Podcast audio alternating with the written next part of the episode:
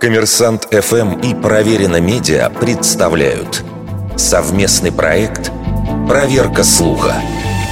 Правда ли, что Артур Конан Дойл случайно разоблачил 12 самых крупных лондонских банкиров?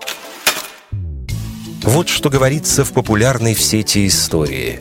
Сэр Артур Конан Дойл шутки ради выбрал адреса банкиров, пользующихся репутацией исключительно честных и добропорядочных людей, и послал каждому телеграмму. Все выплыло наружу. Скрывайтесь. На следующий день они все как один исчезли.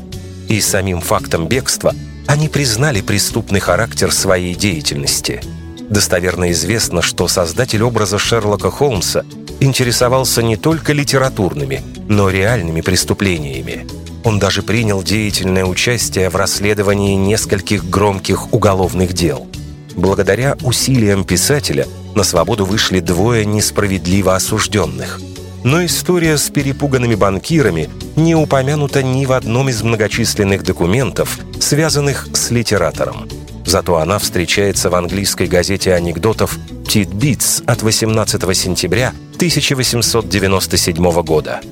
Начинается она со слов Эту историю приписывают мистеру Конан Дойлу, а далее рассказывается о некоем знакомом писателя.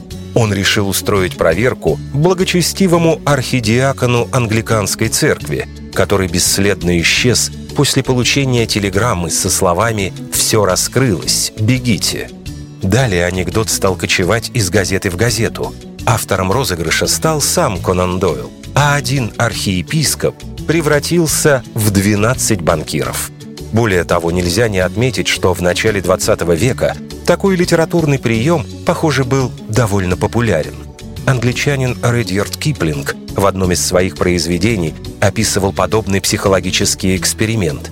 Только в связи с предательством, а не разоблачением. Аналогичную телеграмму с друзьями вместо банкиров приписывают и американцу Марку Твену. Вердикт. Скорее всего, неправда.